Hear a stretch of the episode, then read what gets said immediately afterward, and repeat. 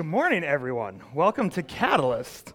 Uh, my name is JR. I'm the teaching pastor here, and uh, we're gonna. Th- today's the day of Pentecost. It's basically the birthday of the church. So we planned a celebration this morning. I hope you came ready to celebrate uh, what it means to be church, what it means to be part of the body of Christ, what it means to be brought to life by the Spirit. And so I want to begin uh, Pentecost Sunday this morning uh, talking about testimonies because I grew up in the church. I know some of the rest of you also did. And if you grew up in the church like me, there was one thing that was probably like the worst thing uh, that you could do, which was have a, have a bad testimony or like a boring testimony. So uh, I was a part of a group called Lay Witness Missions. It was, it was through the United Methodist Church. And essentially, churches all over the, the Midwest would invite this group to come, and it was a group of people. They were none of them were professional pastors; they were lay people was the, the term that was used. And these people would come to church uh, to these churches and basically lead a weekend revival that was all around. They would sing together. There would be some preaching, but there, the the highlight of the weekend was always when people would share their testimonies, which meant that someone like me would get up on the stage and just tell people about what God had done in their own lives. Right? It was like are we called it bearing witness, or again giving testimony. And uh, you never knew, I, I, was literally going on these before I was born. My parents had been going on them uh, since they were kids. And so I grew up with this group of people that I saw maybe two or three times a year. And you never knew exactly who was going to come to the lay witness mission. But it was always fun. It was always a fun treat to see who was going to be there. Uh, you really made some lifelong friends. And there was this one guy, Ron, that anytime you found out Ron was coming on the lay witness mission, it was a huge deal. Everybody loved Ron, and they loved it when he came. Now, I don't remember a lot about Ron. Uh, I remember that he was really tall. That also could have just been because I was a kid and everyone's really tall, but I remember him being really tall. He had uh, an awesome, like a very kind, inviting, warm smile. And he was one of the gentlest, kindest people, uh, still to this day, that I've ever met. And Ron had a killer testimony, just amazing testimony. Uh, Ron apparently was an unwanted pregnancy, and uh, his mom uh, tried to drink Drano to uh, terminate her pregnancy with Ron, and, and, and, it didn't work. Ron was born, but he had a bunch of uh, disabilities that, because of that experience, uh, that plagued him his whole life. He lived, he lived in a lot of pain, and his story, every time he told his testimony, was a story of how God brought victory in his life over all of that, how he learned to find love, even though he grew up in a home where he didn't receive a lot of love. And I'm telling you, every single time, anytime Ron gave his testimony, there was never a dry eye in the house. Like it was just beautiful. So everybody loved Ron. Everybody hated when they had to give a testimony the same night as Ron. Because there was no way you were going to top Ron's story. And of course, one, I remember very clearly the weekend that the guy who ran this, his name was Jerry, the weekend Jerry said, Hey, JR, uh, you're going to share tonight. I was probably like 12 years old. I was like, okay, yeah, sure, Jerry, whatever you need. Because even back then, I loved being on a platform holding a microphone. And then he said, Cool, Ron's going to go after you. No, no. I was 12. Like, I had the m- most boring testimony ever. Like, what am I going to talk about? Uh, I fight with my, I was the oldest of three. So, like, I fought with my siblings. I thought maybe I could church that up a little bit. Like, say one of them shanked me some one time or something. I don't know. Um, I thought maybe I could invent some misdemeanors that I had committed in fourth grade or some like light felonies or something. So I had like a dark past. Um, nothing. Like I had nothing. I was 12 and I had grown up in the church and like I had I had the most boring testimony ever. And so I remember that night that I, I stood up and I gave my little 12 year old testimony and then Ron got up and just crushed it. And I just remember feeling this sense of like total inadequacy. You know, that, that the, what could I possibly have to tell people about God and about God's love compared to somebody like Ron? Because this amazing testimony that moves people to tears, that invites, you know, was, they did altar calls and people would come up just, you know, weeping because of what Ron shared. And I, I just remember feeling that, like a, a feeling like a kind of a total waste. And so to, today, because it's Pentecost Sunday, I want to talk with you this morning about what it means for us to bear witness because I know I'm not the only person who feels that way. When we think about talking with other people in our lives about Jesus, whether that's people that we work with or people in our families, people that we love and care about, a lot of us, I think, feel inadequate. Either because, again, like me, your story's kind of boring and uneventful, or maybe you feel like you don't have enough education or Bible knowledge, or you don't have the right kind of you know, the- theological credentials or whatever. I think most of us feel inadequate when it comes to talking about who Jesus is and when it, when it comes to introducing people that we care about to an encounter with Jesus. And so we're going to talk this morning about what it looks like to do that. And uh, what we're going to see is that the very best thing we can do is be ourselves, be the person that God created us to be, and share out of what the Spirit has done in our lives and how the Spirit has made us new. So that's why today is a Pentecost day. We're going to celebrate who God is and how God has brought us to life, and, and then uh, why that's worth talking about, no matter what your story is, even if you're not a Ron. Uh, so we're going to begin by celebrating this God who brings us new life. Will you stand and sing with us? As I've already mentioned, today is Pentecost Sunday. It's the birthday of the church. It's the day we, re- we celebrate receiving the Holy Spirit. And so uh, today we're, we're kind of pivoting in our series. We've been since Easter, uh, we've been in a series called Monday Messiah, where we've been looking at various things that Jesus, various places Jesus claims to be God by saying, I am, but then also modifying that. So he's been saying, I am the good shepherd, I am the true vine, I am the bread of life. And we've been asking uh, why, when he uses those phrases that were pulled from the everyday lives of his listeners, what he meant by those, right? What, what does it mean for Jesus to say, I'm not just God of, you know, your Sunday, your worship, your, your sacred times. I'm, I'm the God of your everyday lives. What, what does that mean?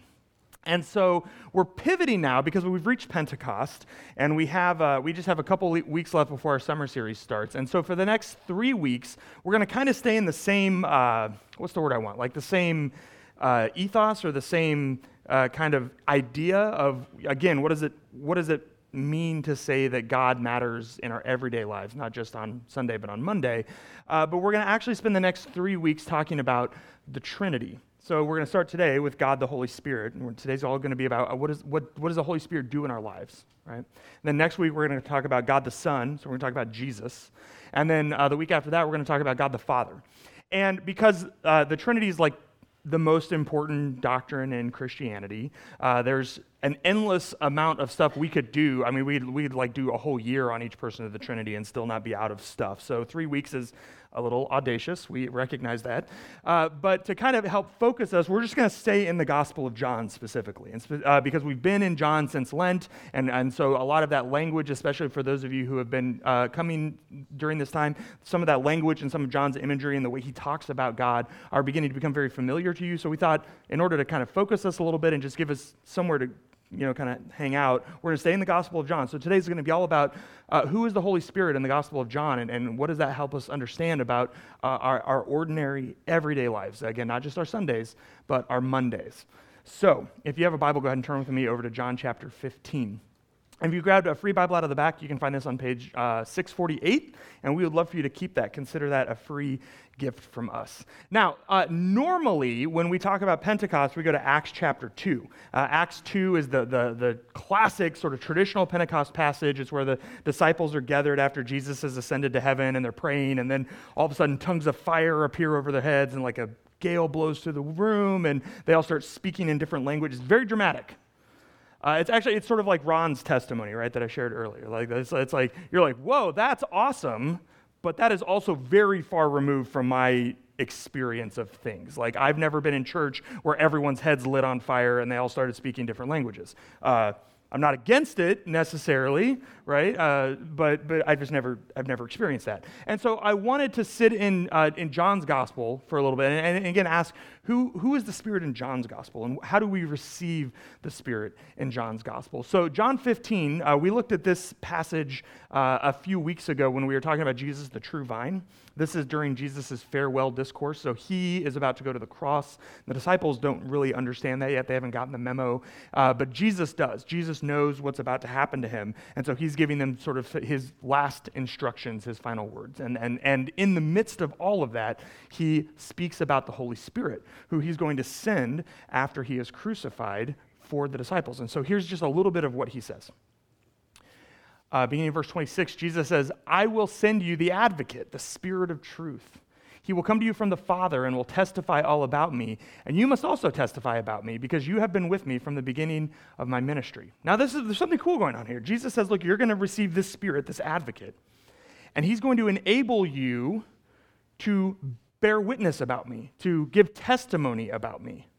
The Spirit is going to be the one who enables you to tell other people about me. This, this is good news for anyone like me who feels like they don't have a very interesting testimony, right? Is that the Spirit is the one who enables us to do that. So, how? That's the question I want to ask today. If the Spirit is the one who enables us to share about Jesus, if the Spirit is the one who enables us to introduce other people to Jesus, to invite people into an encounter with God's life changing good news, what does that look like? Okay, now it's going to get a little bit weird. I'm sure you're surprised by that. Uh, we're going to go through a couple of scriptures pretty quickly, but uh, in the discussion guide that we put out every week in the mini, that we just did the Torah from, right? Uh, we list all the scriptures that we're going through this week. So we're going to kind of go through them pretty quickly, uh, and, and you can go back this week and take some more time with them uh, uh in, in your personal study time. So go ahead and uh, flip back, or you can just follow on the screen back to John chapter 7. Uh, this is in the midst of a big festival in Jerusalem, and I just want to read to you what Jesus says here. It says, On the last day of the festival Jesus stood, he's standing at the steps of the Jewish temple, okay, looking out kind of over the courtyard and announcing to everyone what's happening. This is what he says Anyone who is thirsty may come to me. Anyone who believes in me may come and drink, for the scriptures declare rivers of living water will flow from his heart. And when he said living water, he was speaking of the Spirit. So Jesus stands up there and he says, Rivers of living water are going to come from me, and anyone who's thirsty can drink. Now, what we don't know, because we don't have like the whole Old Testament memorized, like most of the Jews in Jesus' day did, is that Jesus is sort of acting out a prophecy from the book of Ezekiel. Ezekiel lived during the exile when the temple was destroyed. So he, he witnessed Babylon coming in to destroying the temple, and then he was sort of left in Jerusalem to, to do some care for the people uh, once their entire lives had been destroyed, and once God's temple, the very place on earth where God lived, had been destroyed. And one of the, one of the visions that Ezekiel has is of a new temple. So Again, when there's no temple, Ezekiel sees this new temple built, and then he has this amazing, beautiful vision where the doors of the temple open, which the doors of the temple only lead into where God is, right? To the Holy of Holies, to the holy place. That's like where the Ark of the Covenant is, right? The Nazi face melting Ark of the Covenant, that, right? It's in the middle of the temple, and then, and that's it. Like, that's all that's in the temple. There's, it's, it's, a, it's a pretty small building. So the doors of the temple fling open, and from the very heart of God's presence, a river issues forth. Now, Again, we don't really know any of this because we don't really care about geography, right? But the temple faced east from Jerusalem. And if you got a map out and looked, kind of zoomed out a little bit, uh, the only thing east of Jerusalem is a big desert. And eventually, if you keep walking through that desert, you get to the Dead Sea, which is called the Dead Sea because it's so salty that nothing can live in it, right? It's dead. So you got a desert, and then a Dead Sea east of the temple. Well, this river that Ezekiel sees that flows out of the very heart of the temple, out of the very presence of God, everywhere this river goes, life starts exploding around it. It's like it's, it's just, you know, trees and animals and all kinds of plants and stuff just blossom. And eventually that river hits the Dead Sea, and then all of a sudden all of these fish and aquatic plants and marine life be, uh, come to life. This river that Ezekiel sees that flows from the temple is a river of life. It's a river of resurrection. It's a river that makes dead things alive. And so Jesus acts this vision out. He stands right in front of those doors that Ezekiel saw burst open, looks to the east, and he says, Anyone who is thirsty can drink from this river of life that is issuing forth from my heart, from the very presence of God. So Jesus is the source of this river of life, this river that brings dead things to life. And John tells us, in case we needed help interpreting that, by, that's what the parentheses were, right? By the way, that's the Holy Spirit. The Holy Spirit is this river of life giving water that flows out of the heart of Jesus that brings dead things to life. This is why later Paul calls the Holy Spirit the same Spirit that raised Jesus from the dead, right? The Spirit is the life giver. In, in John, the Spirit is the one who brings life, who brings dead things to life. Now, I want to show you what that looks like in John's gospel. Uh, flip with me back to John. We just keep going backwards. Flip with me back to John chapter 4. This is why it's good to read John, the whole book, more than once, right? Because you, you catch all this stuff when you read through the second time, or the tenth time, or whatever. So in John, John 4 is the story of Jesus encountering a Samaritan woman. Uh, so Jesus is, is traveling from Jerusalem back north to, to where he's from, right? Nazareth and Galilee and all of that. To do that, they have to go through Samaria. And the Jews and Samaritans had a lot of bad blood between them. Today, we might identify it as racial tension, right? They hated each other. They thought that they were both from the wrong branch of the family tree. And so, Jews and Samaritans pretty much didn't talk to each other uh, if they could help it. Well, Jesus is going through Samaria, and they stop at a town uh, called Sychar. And he sends the disciples into town to get food, and he just hangs out at this well. And he encounters a woman there. Now it's interesting that the woman has come to get water in the middle of the day. John, John is going to tell us that it is noon when she comes, right? That's interesting because noon in that part of the world is the hottest part of the day. And people didn't go get water at that time of day because it's miserable. Because again, uh, this is, the, this is the worst thing about getting water, right? It's really a heavy pot when you're carrying it out to the well it's way heavier once it's full of water and you have to carry it back right? So, so the return trip's actually the worst part. Like every step you take is easier than the one before it until you get home. It's just a it's, it's just a terrible thing. So was, uh, typically the women of the town would all just do it together because misery loves company. If you're going to do something hard might as well do it with a friend right? Well this woman is going by herself and she's going in the middle of the day. So that tells us that she's not um, she's not popular in her town right? She's not well liked and, and we get some hints about why in the story. Uh, but even, even the setup, Jesus at a well, woman coming at noon alone. Like that's, uh, for an ancient person, they would have read the setup to the story and said, like, we don't know who this woman is, but she sounds shady, and Jesus shouldn't talk to her because he's a respectable rabbi, and he's a Jew, and she's a Timid. Like there are, there are a whole pro-con list, right? There's all cons, no pros for why Jesus should talk to this woman. Read what happens. Soon a Samaritan woman came to draw water, and Jesus said to her, Please give me a drink. And he was alone at this time because his disciples had gone to the village to buy some food. The woman was surprised, for Jews refused to have anything to do with Samaritans. So she said to Jesus, You are a Jew, and I'm a Samaritan woman. Why are you asking me for a drink? And Jesus replied, If you only knew the gift God has for you and who you are speaking to, you would ask me, and I would give you living water. Here's this living water again, right? Jesus is inviting her, who is thirsty. How do we know she's thirsty? Well, because she came to the well to get water, right? So she is thirsty, and Jesus is inviting her, just like he invited everyone in front of the temple. If you're thirsty, come and drink of this living water. And we know, because this is our second time through, right? Spoiler, that he's not talking about water, he's talking about the Holy Spirit. She doesn't know that. And so they have this kind of fun back and forth where she's like, You don't even have a bucket. Like, how are you going to get water out of the well and all this? And, and Jesus keeps reaffirming to her uh, that he is uh, that he, he has this water that's even better than the water she's going to get out of this well. Eventually, she calls his bluff. She says, Okay, I'd like this water.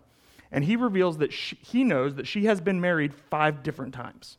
Now, we don't know why she's been married five times. It's entirely possible that all five of those men died, right? Uh, mortality rates were a lot higher in the ancient world. Uh, war is probably too strong of a word, but skirmishes were not uncommon. And it was, again, it was just not uncommon that, that, uh, that men would die like this. And so it's, it's entirely possible that these five husbands have all died.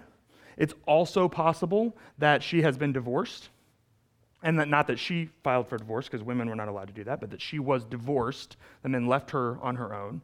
And she's currently living with a man who uh, will not marry her. So whatever is going on with this woman, whatever has caused her sort of exile in this town, uh, there's pain, there's shame, there's all kinds of stuff wrapped up in this. And Jesus reveals to her that he knows. And so they get into this interesting theological conversation about, uh, you know, who's right. Right. Is it us or you or whatever? And Jesus, for the first time in the Gospel of John, tells someone that he's the Messiah. And it's this woman. The first person that he reveals himself fully to is this woman that he should have never been talking to. And it transforms her. So I want to read just here at the end of uh, 25 through 30. The woman said, I know the Messiah is coming, the one who is called the Christ. And when he comes, he will explain everything to us. And then Jesus told her, I am, there's that I am again, right? I am the Messiah. Just then his disciples came back. They're scandalized, shocked to find him talking to a woman, but none of them had the nerve to ask, What are you doing with her? Right? No one's going to say, no one's going to call Jesus out. They're just going to like whisper about it. And Like, what do you think you're doing? What are they doing? Right? The woman left her water jar beside the well, which is a really fun little detail that John includes to let us know that she has received Jesus' living water. Right? Because Jesus told us anyone who receives his water will never thirst again. So she leaves her water jug by the well. And now, instead of every step back being worse than the one before, every step back is lighter than the one before. And she goes to the village telling everyone, Come and see a man who told me everything I ever did. Could he possibly be the Messiah? So the people came streaming from the village to see him, right? This was better than CNN and Fox News, right? We've got to hear this. Streaming, what? Are you kidding us? What I love about this story is that uh, Jesus meets this woman in, in the very embodiment of her pain and shame, that she's had to make this journey to the well by herself, right? And he meets her there, and he doesn't ignore it, he doesn't skirt the issue, he actually calls it right out. And this transforms her. And when she goes back to the village, she doesn't say, Everyone, I had the most interesting theological conversation about the nature of temples uh, with this person. He's so smart, he might be the Messiah. Now, they did have an interesting theological conversation about the nature of temples, and he is so smart, but that's not what she says. That's not her story. Her story isn't, I got a bunch of new theological information, now you should come get some too. She says, Come meet a man who told me everything I ever did. The very site of her shame, the very site of her pain, has become the place that she uses to invite people to encounter Jesus as well. Because the life giving Spirit has transformed her pain and her shame into life. And so her lead is Come meet the man who told me everything I've ever done. Because now there's no more pain, there's no more shame in that, in her story. Because God met her there and loved her there and gave her life.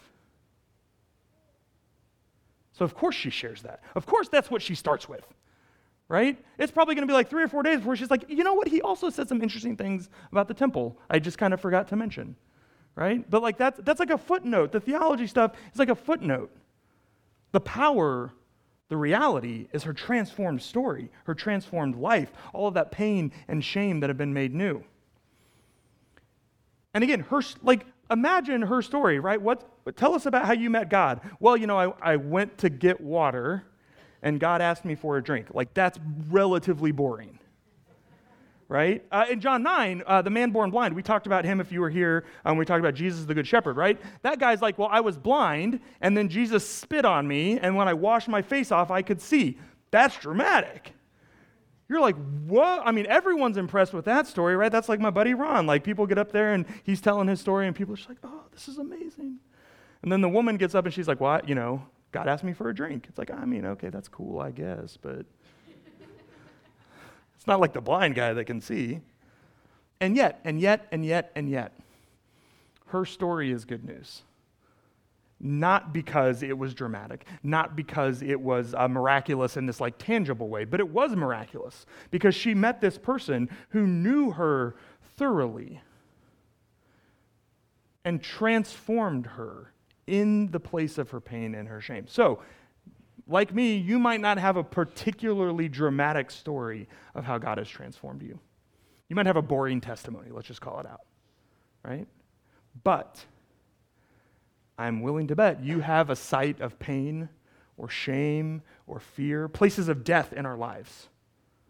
You have those places. That the the water of life, the Spirit of God, the same Spirit that raised Jesus from the dead, is transforming, is making new. And that makes your story a miracle. It makes your story worth sharing. Stories about good people who do good things and never have any bad things happen to them, those are boring stories. Right? And frankly, again, if we're talking about religion, they're not particularly good news. Like a story from someone who's always been good and never had any problems and God loves them is like good for them. But that's not good news for me because I'm painfully aware of my own imperfections. I need stories about a God who loves people right where they are, in the midst of their pain and their shame and their fear and their loss, and transforms those. That's what's, that's what's good news for me. And so when I share my story these days, I try not to get so hung up on the fact that it's, you know, doesn't have many pyrotechnics in it. I try to focus on the fact that I've been transformed from a person who felt unlovable to a person who is able to receive love, from a person who is judgmental to a person who's welcoming, from a person who is pretty skeptical and suspicious of outsiders, of new information, to a person who's curious, who's interested, from a person who's cruel to a person who's kind. Like these are the these are the transformations that I can share about. These are the things that make my story good news because they're things that I didn't do myself. They're from an encounter with God, from that life-giving river that flows from the heart of God through my life into the world around me, the Holy Spirit. Friends, that's your story too. The places in your life that are sources of shame or pain or fear, places of failure, these are the places that God brings life. And these are the places that make your story worth sharing because they demonstrate God's power. So, as we're talking about the Holy Spirit today, who is the Holy Spirit? Well, Jesus promised us that, among many other things, the Spirit is the one that enables us to bear witness to God, to give testimony, to provide eyewitness accounts of God's power and God's life. How? By transforming our places of death, of shame and pain, and uh, the desert areas in our life, transforming those into life, into hope, into beauty, into growth. And so we bear witness. We tell people about God, not with theological proofs. I mean, you can, like, those are fine, right? They're not bad. I'm not like anti theology. But th- that's, not, that's, not where, that's not where the magic happens. Where the magic happens is where God has made you new. That's what makes your story worth sharing. And so we're going we're going to approach the communion table today, move into a time of reflection. But I want to invite you on this Pentecost Sunday to spend some time in reflection about what the Spirit has done and is doing in your life, maybe even what the Spirit is wanting to do, what the Spirit might be calling you to do. Because this is what makes your story worth sharing. This is what makes your story beautiful. Not that you have it all together, but that God is making you new. And so uh, we're going to come to the communion table to receive yet again Jesus' body and blood, to receive from him living water that quenches our thirst. This is the table that celebrates the meal that he shared with his followers when he promised them the gift of the Spirit, when he promised to send them the advocate who would enable them to bear witness. It was at that meal he broke bread and offered it as his body, broken for us. He commanded us to take it and eat it. And later in that meal, he gave us a cup of wine. He said it was his blood poured out for the forgiveness of sin, poured out as a new covenant between us and God a river of life flowing from the very heart of God to bring life to the world. He told us, take it and drink it.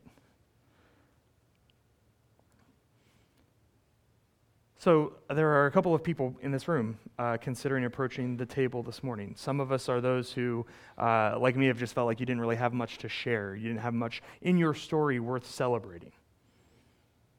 I want to encourage you this morning as we move into this time of reflection before we approach the table to, to consider what your story is and how God has been making you new. What are the places of death in your life that God has brought to life? What are the deserts that God has caused to bloom? There are others of you, though, that may be in the position of that Samaritan woman. You haven't encountered God. You haven't experienced this new life that flows from the heart of God. I want to invite you this morning too, because Jesus said, Anyone who is thirsty may come and drink freely of the water of life. So I'm going to I'm going to lead us through a prayer of Examen, a few questions to help you reflect on what God is saying to you this morning, what God is inviting you to do uh, in the next week, what your next right step is. And then I'll pray for us. And then as you're ready, you're welcome to come forward and receive the communion meal. So think back over uh, the, the time that we've been together since Easter. Where in this season of Eastertide have you experienced God's power? Where are there places that you can point to where new life has begun to bloom, where you have experienced transformation?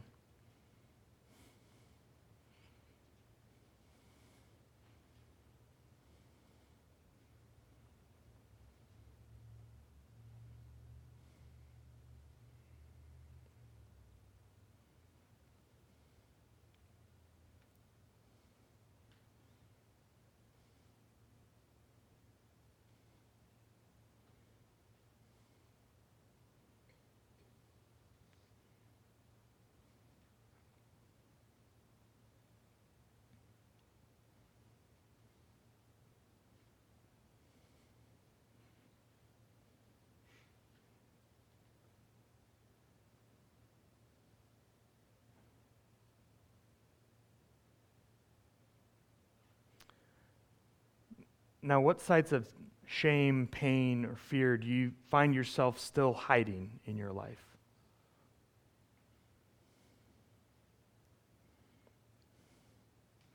Other places you're maybe even afraid to let God into?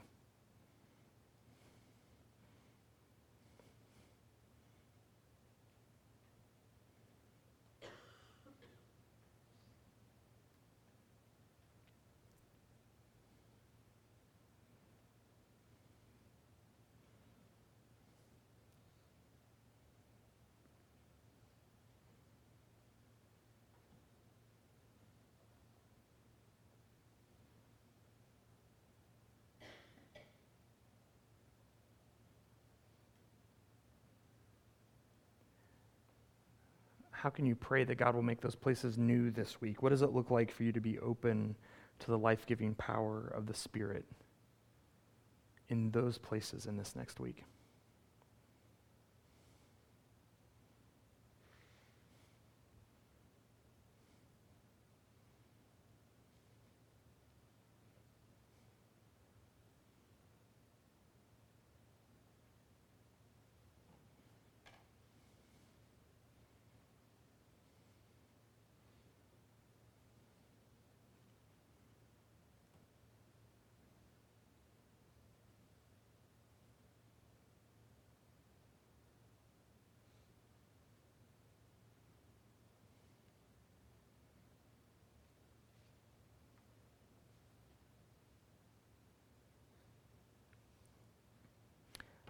Let's pray together.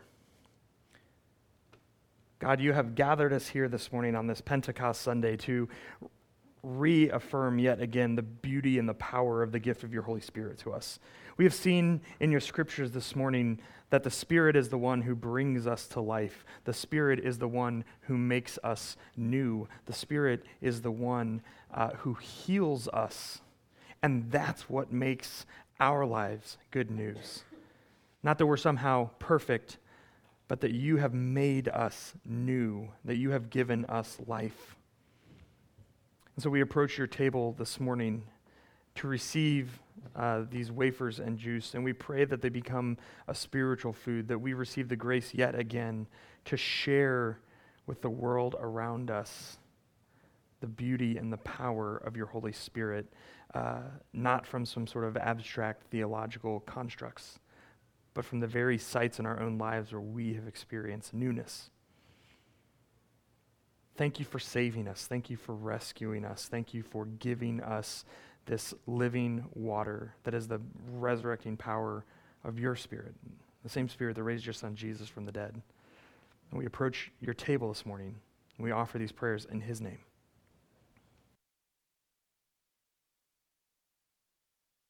Now, as you're going, uh, you might have noticed that we didn't actually get to Pentecost in the Gospel of John.